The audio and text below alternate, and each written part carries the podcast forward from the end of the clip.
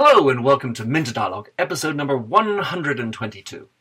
This interview is with Greg Sim, CEO of Glasswall Solutions, providing security software to protect companies from cyber attacks and criminality, including such things as zero day malware attacks and advanced persistent threats. It's a topic of strategic importance. All companies have some level of intellectual property or sensitive data or customer information. And the strategic question is identifying what needs to be protected and how to protect it effectively. In this interview with Greg, we discuss the types of threats and attacks that are out there, what a company and an individual can do to better protect themselves. Definitely, we all need to get a better grip on the topic. Enjoy the show.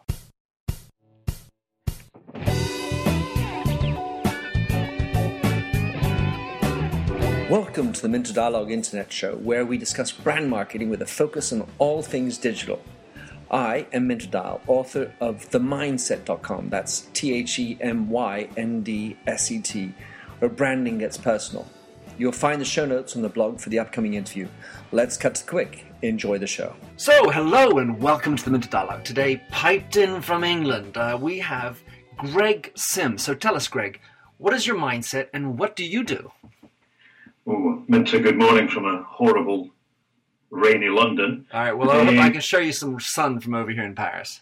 Oh well, I can assure you, I can't show you any sun from from my window here in London. Uh, so, well, what do I do? My background is financial services, technology, uh, very much uh, into developing companies' strategies, and really picked up on the whole cybersecurity thing some eight years ago.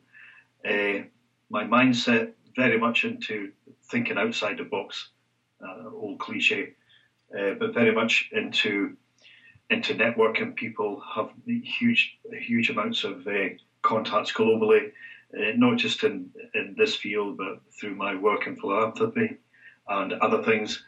So yeah, uh, quite a varied background.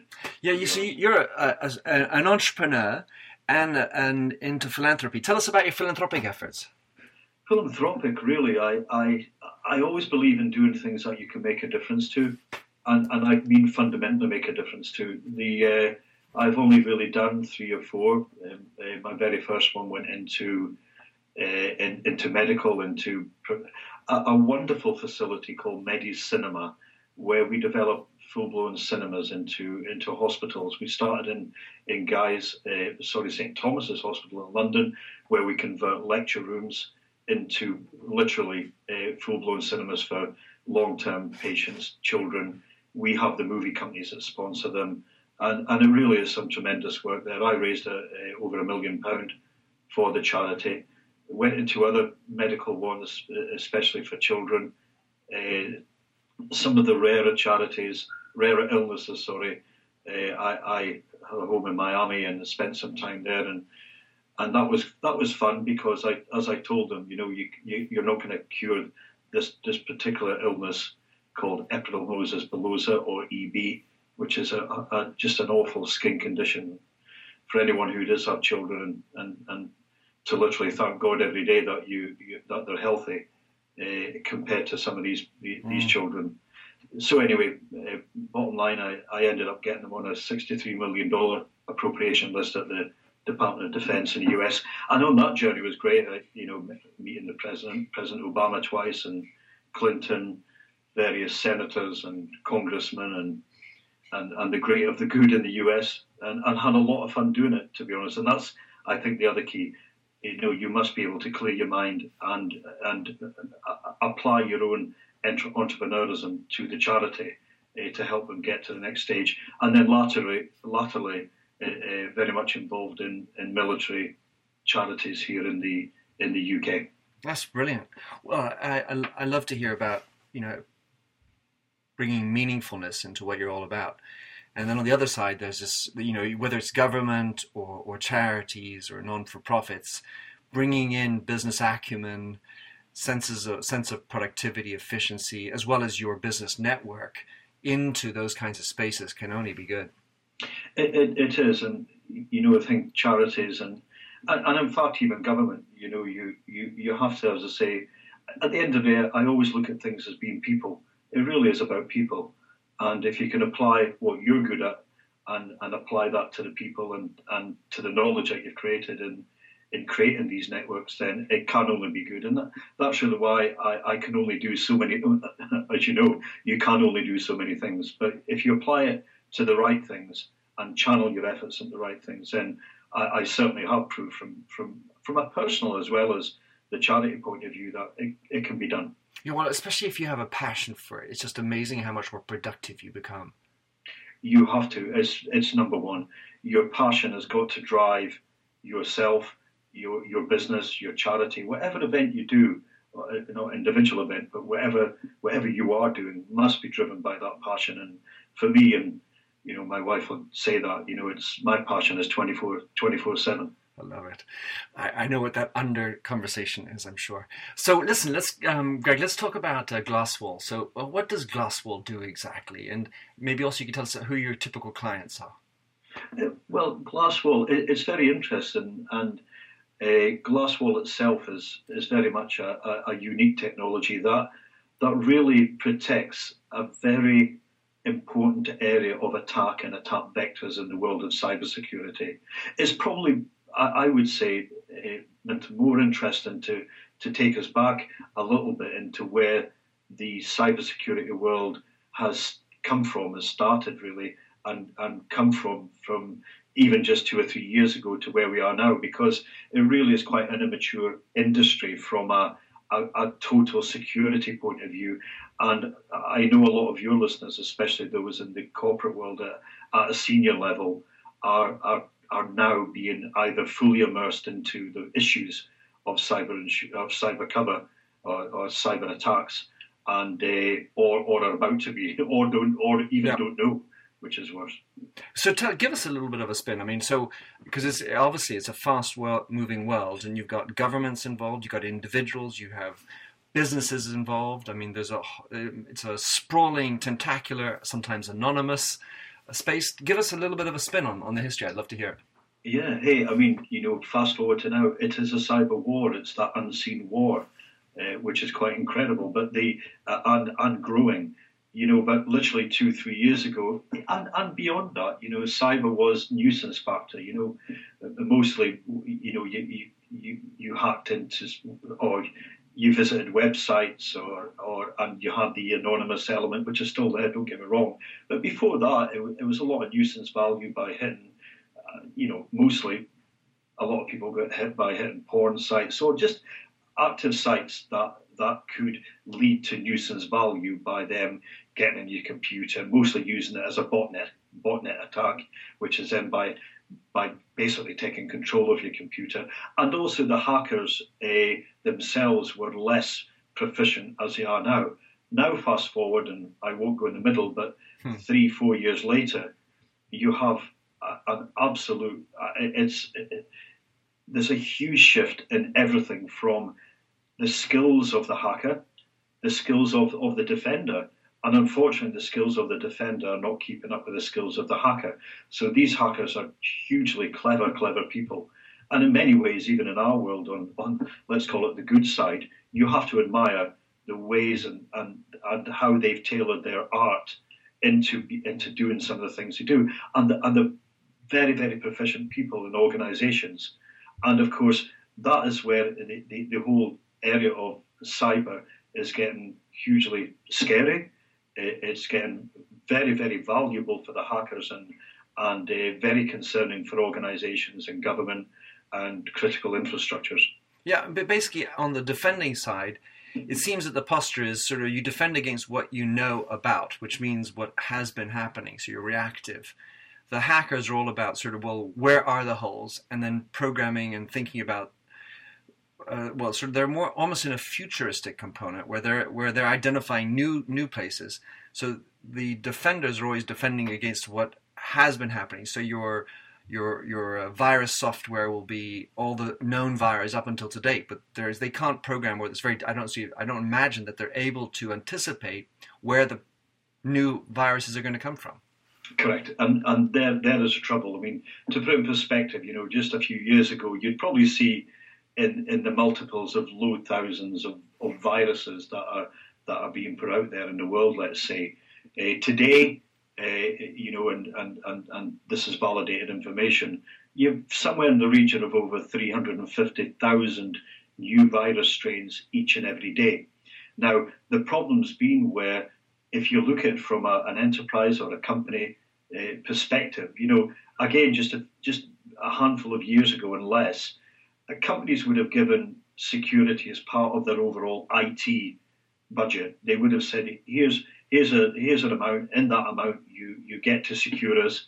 And what the IT individual done at that time, IT person would have said, well, I'll tick a box. I'll, I'll tick Symantec, I'll tick McAfee, I'll tick one of the, the ones that just provide antivirus. Did it secure them? No, it didn't. But at that time, did it affect their P&L or did it, did it affect them reputationally? No, it didn't. Now, again, just fast forward those short number of years, completely different. Antivirus in its traditional sense has never worked. Never, never has, never will.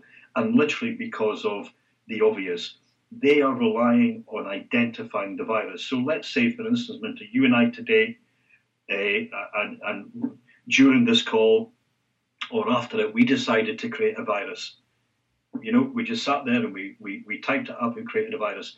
Now, we then released that virus. There's only you and I that know about that virus in mm-hmm. the world. Mm-hmm. And then, of course, the problem the antivirus company has is has to find that virus. It can only find it when the damage is done meaning it will only mm. find it when an organization, especially, has been targeted and that virus is in their in their networks. And there is a problem. Their technologies are reactive technologies. So they have to find that virus, write what's called a signature and a, a thumbprint or an imprint of the virus. They upload it into their antivirus, and then of course you get it. And, and that's the problem again. The window of vulnerability is anything from hours to days to weeks to months to never. Yeah, because and people have still have to upload it, and you have to upload it, and, if... and, plus they've got to find it. You know, yeah. And and there's a problem. So literally, we've done tests recently, and uh, and I'll go back to our technology in a short while, where you'll find even ranging from antiviruses finding one percent, five percent, ten percent, twenty percent of new see new viruses as a problem.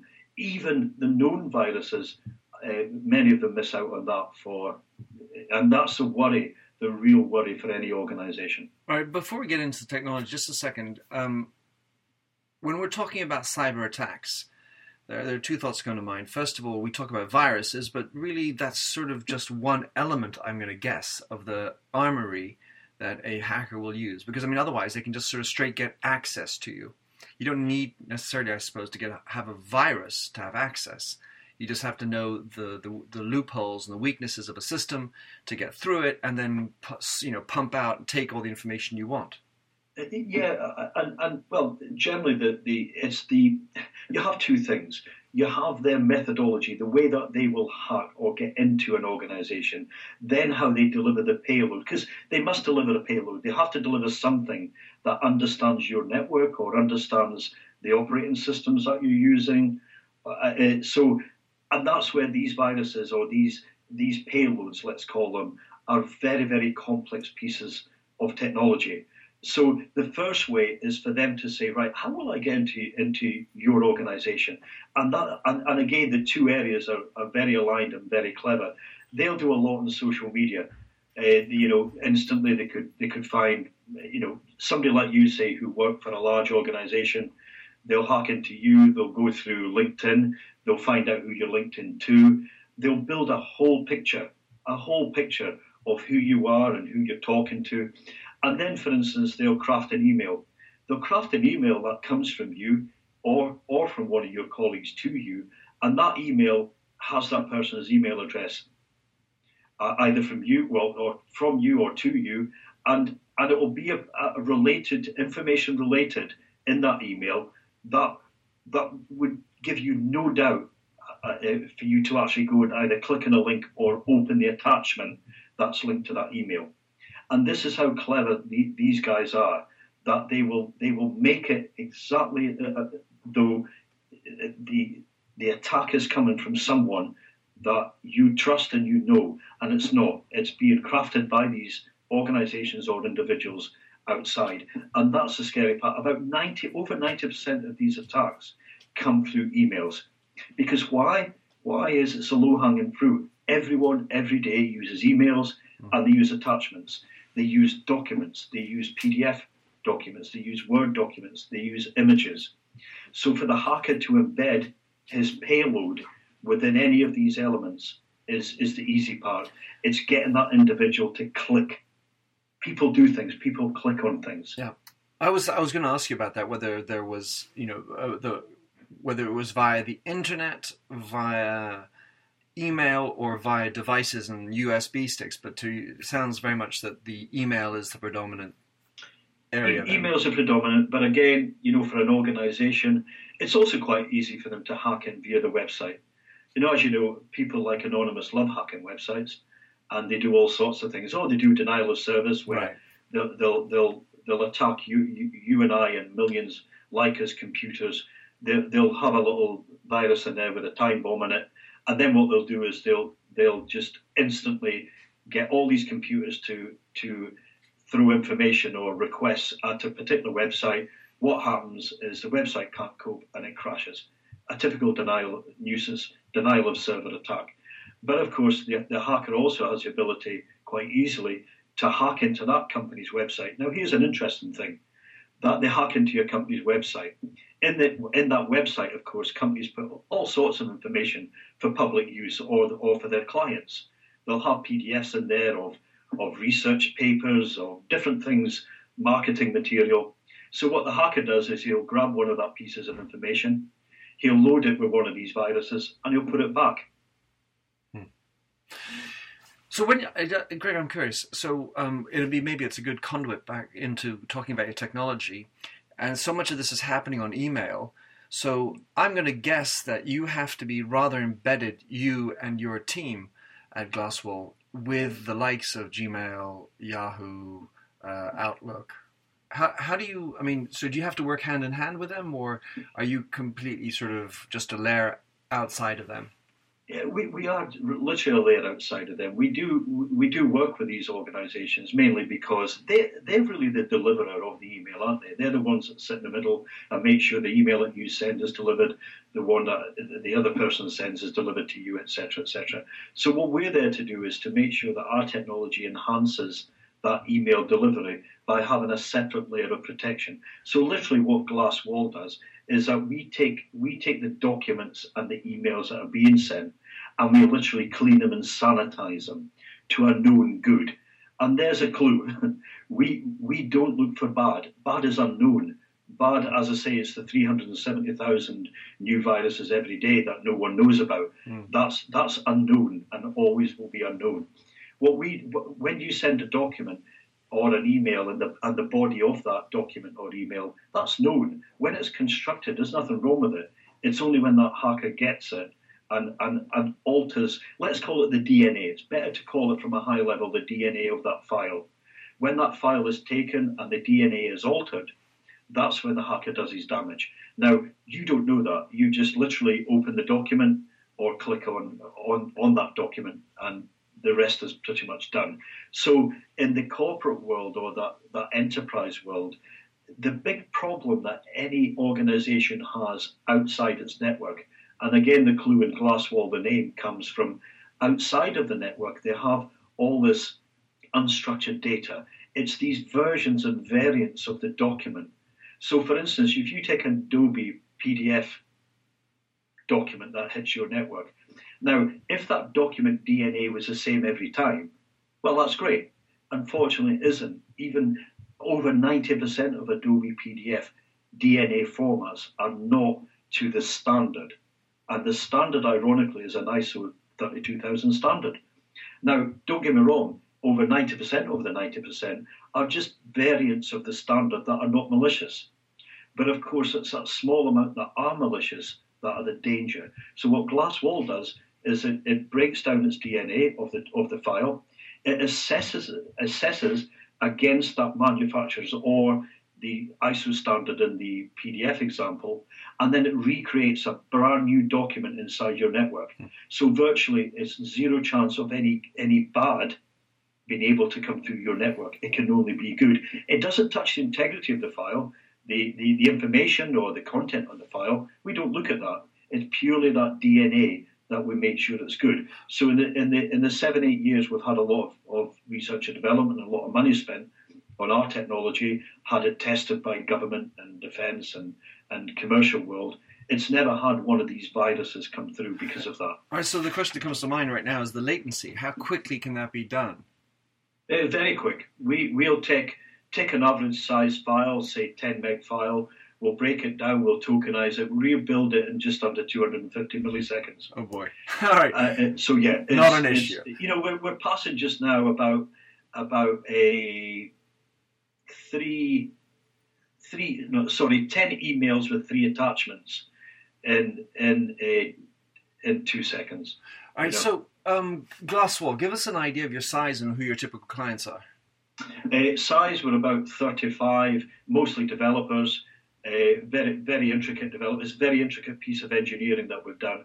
Uh, that we've spent a lot of money doing that and, and making sure we built a, a very uh, valuable patent uh, infrastructure around it. The, the methodology I describe uh, is, is our global patents. Yeah, our target client is large enterprises and this is again where it gets interesting, where you see where where where these large organisations or larger organisations, who remember have different values to their organisations, whether it's information they store that's that's reliant to their intellectual property, whether it's their customer information or whether it's their customer, uh, you know, bank information, and and that's where it will be applicable to depending on who the hacker is and depending on the either for them as a criminal organization, the hacker, or whether it's a state driven organization. All right, so uh, talking about your clients um, and your target clients, do you see some industries much more ahead of the ball and then others sort of still completely putting their head in the sand about this? How do you how do you sort of gauge that? Uh, yes, you, you you do see some, and mainly the ones that collaborate. You know, financial services are, are very good at collaborating although again a lot of them have reactive technologies still, and a lot of them don't. You know, a lot of them still don't look at innovation, and this is a key. You know, one of our board directors is a gentleman called Steve Katz. Steve was the first, the world's first uh, chief information security security officer. He runs Citigroup information security and and and uh, you know Morgan Stanley and you know Steve Steve's a huge background in security and as he said, you know, he, he was with us just last week in London, and we had some uh, some group presentations to law firms. There you go, a fantastic uh, target for holding everything from intellectual property to details and information. And he said, you know, where organisations have really got it wrong is that they've, they've knee jerked to these attacks by looking at their networks and saying, what, how do we plug the holes? It's like the, the finger in the dike. How do we plug all the holes and, and bolster our networks and spend millions on, on securing our networks? But the first thing these companies must do is to understand the risks. What are the risks to their organization? What data is crucial, so crucial that they cannot and do not want anyone having access to that information? And then, of course, it's like a, it's like a, a, a, traffic light effect. You know, what's the red, the ones that we've really got to protect, the amber and the orange, and then what are the technologies that we need to protect it? So instead of coming from the other way around, it's just let's flood our organization with technologies, which, to be honest with you, some are still mediocre technologies that just don't work or do not do the job that ultimately the risk to their organization should mm-hmm. be doing. So where I think these companies will it will go to is companies will start to employ chief, chief information risk officers, those who are who are commercially adept to understanding the risks of the organization. And then you'll have a chief information technical officer who the risk officer will pass down the risk to, who will find the technologies to plug that risk holes. Mm. And bear in mind, you'll never plug it 100%. The hacker will always find a way. And then what's equally important is you have you have a process of the what if. If that happens, we can. Uh, this is what we do. We call in. We call in organisations can, that can find that attack if there's been an instance. We also are very closely aligned to our PR companies who could produce literature to say to the outside world, this is this is the sort of thing we're doing.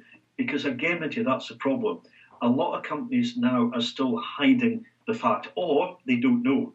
Uh, a lot of them don't know. A lot of uh, are hiding the fact that they've been hit. There was a recent PwC article done about a month ago on these attacks, and at the bottom line, uh, which I had to laugh at, I was quite amused at. It said over 78% of the companies we approached regarding giving us information on these attacks did not respond. So, hmm. first of all, it just shows the credibility of, of the piece, in my opinion, that was written. But secondly, these companies have still got their heads in the sand in many ways as to you need to be out there talking to your peers, talking within within within the sectors. We just said that to law firms last week. Please, guys, get around the table. Let's understand the risk issues you have and also the type of attacks you've been getting. We also bring in the intelligence service to help in that, for them to understand why and where these attacks are being driven from, whether it's from Eastern Europe, whether it's from China, whether it's even from some of the friend, the more, I dare to say, the friendly uh, uh, organization, or sorry, countries who just want information. Right, who are looking for corporate espionage. You you name it, it's all happening. Yeah, I love this pro. I mean, really, that's something that I, I strongly advise because this notion of, of these uh, red lights, traffic lights, because identifying what's really vital and, and, whether it's your IP or, of course, customer data, that becomes you know your battleground, your strategic difference. Then then put that in the the strongest lockbox you can have, in in order not to make the the feeling of we're in a total security. I Samsung, to name one, is one of those kind of companies which is more in a plug the hole kind of situation. I feel, where in their digital city in Seoul, every little USB key is photographed and and identified. So they're trying to sieve through, sift through everything that's coming through the door in their office space, every item that's being tra- communicated into. Whereas I feel like if they were more strategic in the selection of the items they feel they needed to protected, they would foster a more open, collaborative environment uh, with crowdsourcing and bring in the other sort of e- part, part, people into their ecosystem. Yeah, you're, you're 100% right. And, and bear in mind, as, as, as what organizations like Samsung and like some of the organizations that might be listening to, to, to your podcast on this, Minty, is that it's as much of an internal problem as well as an external hacking problem. Yeah. You know, number one rule here is people click on things. They just do. Whether it's I send you an email with an embedded link, and that embedded link is quite innocuous because the embed sorry, the, the, the visible link is innocuous. So it says, for instance, www.google.com. But the embedded link that you don't see is www.shanghai.com. All right, just to, I mean, you know, like this is the neophyte speaking. Uh, a, a, link in my email is innocuous. In other words, if I receive an email, until yeah. I've acted on it, it remains innocuous. Yeah, of course, and, and that's what I mean is the, the, the, the link that you're reading, the Google.com one, is innocuous, right? Because you think, well, it's Google.com, that can't be harmful. But the embedded one, remember, I'm going back to the DNA the embedded link that's underneath the Google one is off somewhere else. All right, so, all right. One of the things um, that's patently out there, Greg, is this notion of the cloud, and there's, I think, I almost have seen a in an ebb and flow with regard to the safety of the cloud. How do you view the cloud? And you know, when you have a CEO in front of you from a company, are you saying you know go for it or caveat? Well, companies will go for it in my view. I, I mean, my view is, of course, and you know, you must learn as an individual or an organization that literally anything you put out there, always assume that somebody can find it. Always assume that somebody can get that information. Whether you're an individual, just put in, uh, you've, you've, you've clicked all the privacy buttons you want on Facebook or, or on LinkedIn, somebody can get that data. End of. So there you are. From a company point of view, they're very driven by efficiencies and costs, of course. And what the cloud provides them is the ability not to keep boxes inside their organization. Boxes are expensive. I mean, boxes of data and boxes of how, how they actually control the amounts of data. Where in the cloud, they have a lot more flexibility and freedom. And they'll create private cloud networks where they'll, where they'll take uh, areas within within secure and then then have their own private bit that no one can, can come in out can come in and out of apart from them Now, that's fine, of course, and that gives them efficiencies and speed and cost savings and all that sort of thing. But of course, the problem still comes in the fact that it's A, not being held within their organisation, it's been held outside. And secondly, they still have got to bring that data from outside in. And again, that's where we fit. We, we're very much mm-hmm. in that cross domain where we can sit in the middle and cleanse and sanitize. So that that's the ups and the downs. So I'm, I'm, I'm not saying I'm for it, I'm not saying I'm against it. It's horses for courses. But most organizations are driven mostly by efficiencies and costs. All right, so still, still over security. Yeah. Security is growing as a factor, but it's still one of those that you know. Put it this way: they're not gonna. If you take, say, a telecoms business, they're not going to jeopardize their efficiencies and speed, which their consumer is is monitoring them on or measuring them on to security. Yeah, it's sort of hard to gauge or put a price on something I don't know how big it's going to be bad.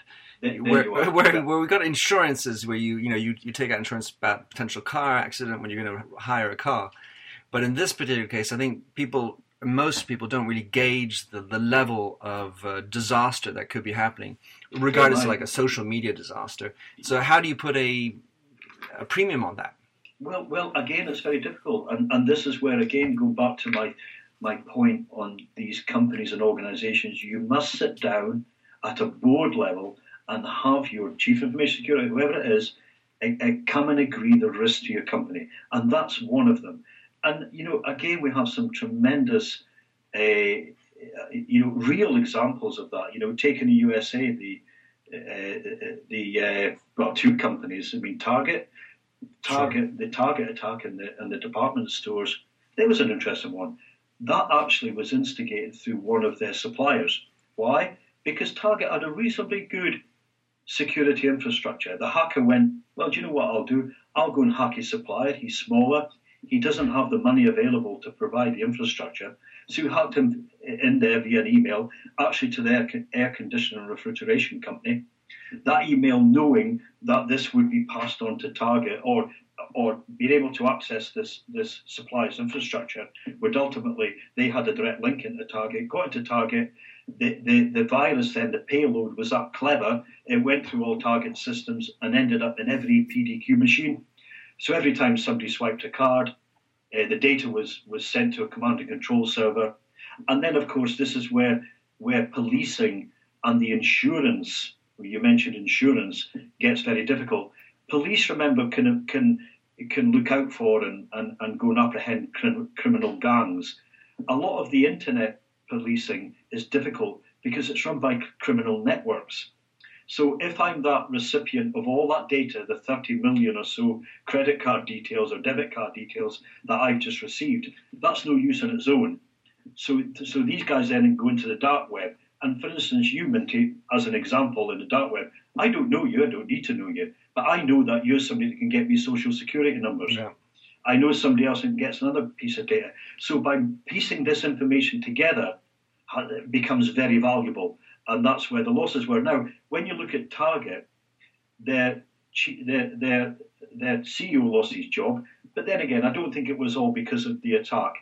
You know, they, would already had a decline in sales and, mm-hmm. and market share as well. So I think it was probably icing on the cake. Mm-hmm. But certainly their security team did. Now, if you fast forward today, their market cap is, is virtually back, or, or I think just above where it was.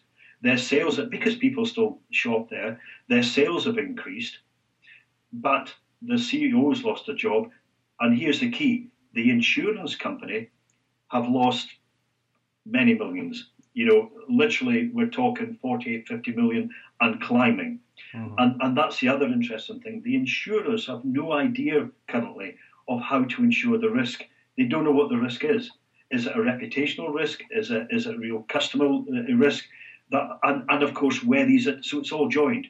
Last week with Steve Katz, we had a group of Lloyd's underwriters, and, and as you know, Lloyd's is the centre in the world of of insurance, mm-hmm. and they said we, we've just no idea, and it's not their fault, by the way. They can only be fed on the intelligence and information gathering from their customers and, mm-hmm. and, and, and how competent they are at understanding the risks and the technologies.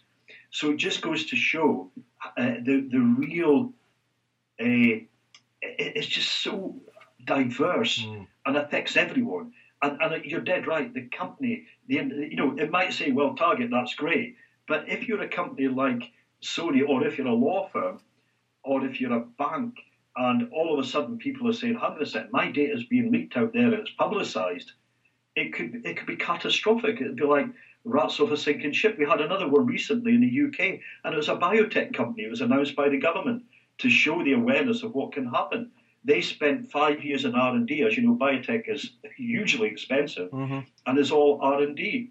They were hacked by the Chinese. Their information taken. The product was was manufactured and distributed, and they lost a billion dollars in R and D. Yeah, as you're saying, you know, these are like these uh, anonymous networks in the dark web, run with uh, IPs that they sort of pirated, and sometimes sponsored by the government. That makes for a horrible mess. It's I, horrible. It yeah. does. So, Greg, um, one last question, um, and it's just it's really part of my uh, my own personal curiosity. There's a, there's basically PC, the world of Microsoft, and so on has the dominant market share still. Um, and there was always this notion that the, the PC world was much more vulnerable and that Mac has created an ecosystem that has a walled garden around it and is less penetrable.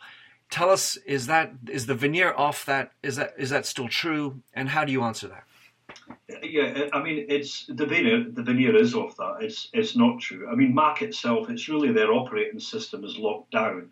But again, if you take the methodologies that are being used by these attackers, and also bear in mind, the attacker is always going to go for the low hanging fruit.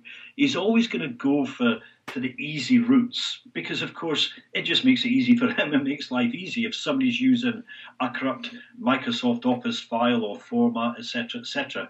But again, Apple, even though their operating system's locked down, they cannot. Very difficult for them to stop people people downloading apps. Again, your app might look very identical to, say, a Bank of America app, but as soon as you click on it, that's it. They're into your they're into your system well, and they're taking information. But they have and a... you do you know you get very you get ones that are friendly. I mean, let me sum it up by saying that you could. I recently found out that even on on, I believe, British Airways. You can download their app, and of course, it's great because you click on it and it sends through your e-ticket and all that stuff. Yeah. But by clicking the terms and conditions on it, have given them authority for them to access your diary so they can track where you're going, so they can send you marketing information. So there you go. That that leads from a, a level of look, that's great, and, and, and or possibly great, although who who reads all the millions of lines no. of terms and conditions yeah. into something that can be very dangerous from a hacker point of view? So from Apple, uh, uh, from whether it's an Apple system, uh, I mean, our guys have already broken Apple phones by just by sending a, an innocuous business card with a buffer overflow meaning if the phone crashes, they can get information from that phone. There's lots of ways of doing it, Minty. So no one no one is impregnable. Oh, there I was, dreaming away. well, yeah. Great. Sorry, sorry to ruin your Sunday. Yeah, yeah, no, but absolutely love chatting with you, Greg. I mean, I, I feel like I've, I, I feel actually a little bit frustrated because I had a lot more things I wanted to ask you. But time is of the essence, and I appreciate your taking your precious Sunday to chat with me. So, uh, Greg, tell us um, how can people get in touch with you, understand better uh, Glasswall? Uh, of course, there's the link to the site, but any others, any other links we can uh, put in there for them for you? Yeah, sure. We've we've got some great links in there that, that have some great information on these different types of attacks. From a Glasswall point of view, of course, it's uh, you know, I mean, uh, uh, I, I hate kind of sitting here and being a marketing thing. I don't do that. I'm very passionate about the industry I'm in, and of course about the technology that we have because it is unique. Mm. But we have some great research papers in there, independent research papers on on how these email attacks are driven to companies and and and and how really our paradigm shift in, in making sure we can control that that unstructured data that I was telling you about, and also to apply these policies. And what our technology does is is really by giving the policy controls of the files back to the companies, who in turn can assess them against the risk that's coming in the company. So we've got a whole right. bunch of stuff of that that that is in the in the Glasswall uh, www.glasswall.com uh, uh, website. Yeah, I'll, def- I'll put those in. Uh, Just uh, then, just just struck me. Do you have a source that you or you know a some sources that you go to to stay up to date that we could that the listeners could uh, go and plunge into as well? I mean, I know your site has stuff, but uh, is there like you know where do you what do you read to stay up to date with all this stuff? Uh, well, to be honest with you, we, we rely very much the, the stuff you read. the unfortunate thing from our point of view on things that you read are things that have already been done. And yes, we can say to a company, if you were hacked and it was through an email, this is how we would have stopped it for you. Mm-hmm. And, and that's great intelligence for a company to understand that Mhm. because they, they really don't have technologies that can that, that, that can combat that element. But a lot of the things that we we try and gather through our intelligence connections uh, is the things that have not happened yet. Is to try and understand why these hackers and where they're coming from, and so that we can communicate that with our customers. Because as much as we can defend them in areas, our customers need to understand why these attacks are happening Right. and So- where they're coming from. And that's information that unfortunately we don't have public, Right. uh, but we do have the organisations that supply that information. We can again tell your customers if they need it. So my my FaceTime is going crazy. Um, so yeah, totally get that. And I was thinking maybe then the better thing is to go like to black hat conferences and understand hacker mentality. Oh yeah, and of course remember, you know, the other scary thing before you before you go to bed is that we have the Internet of Things on our doorstep. Yeah. And there you go. You know, when when your electric toothbrush starts to to clean your teeth on its own, if you know what I mean. Or, or there was a great one at Black Hat uh, this year. My guys went to it, and they had a couple of hackers uh, with with ABC, I think it was, in the back of a car, and they had the cameraman and the and the and the and the reporter. The reporter was driving, and they were playing about, and the two guys in the back of the car and linked in through Bluetooth, and actually took the car off the road Oh my god. took, took control of the steering. So there you go. It gets very scary in, in the Internet of Things. All right. Well, Greg, I can see we have need to stay in touch. Greg, thanks very much for being on board, and I'll put all that in the show notes, and uh, we'll be look forward to staying in touch. Thank you, Minty. Thanks very much indeed. Thanks for having listened to this recording of the Minter Dialogue Show. You'll find the show notes on themyndset.com. That's mindset with a Y, where you can also sign up for my weekly newsletter at forward slash subscribe. If you like the show, please do rate it in iTunes. That really makes my day. Happy trails and enjoy Josh Sachs's Painted Fingers. Oh, fill me with all your colors any different way to rid me of the gray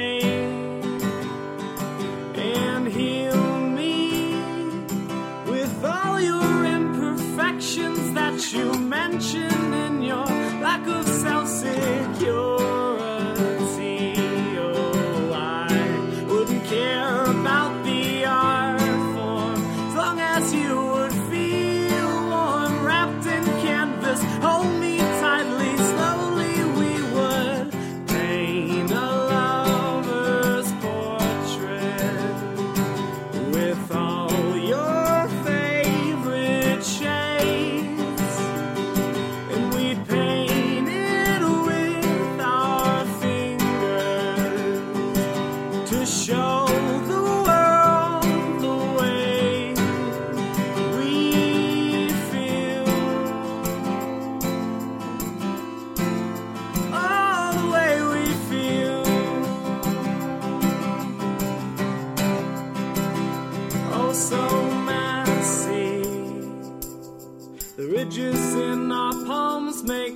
And look ugly in the end.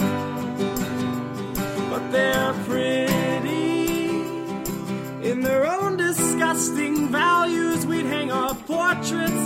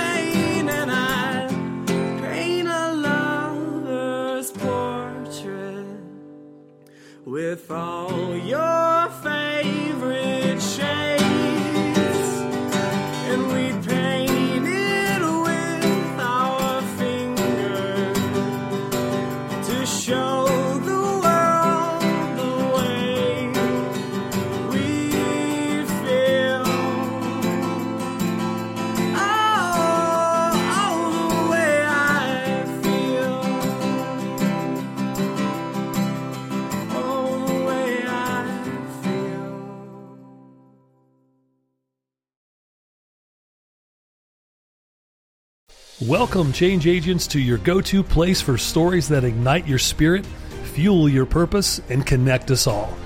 We believe in the incredible power of the human spirit, its boundless resilience, and the inspiration it brings to our lives. On the Driving Change podcast, we'll journey together through the extraordinary yet very relatable experiences of some of the most amazing people on earth. Our mission? That through these stories, we might just spark change within you and awaken a newfound motivation to harness your unique gifts to make a real difference in the world. So get ready to be inspired and join us on this incredible adventure. You can find the Driving Change podcast on Apple Podcasts, Spotify, iHeartRadio, or wherever you love listening to your favorite podcasts.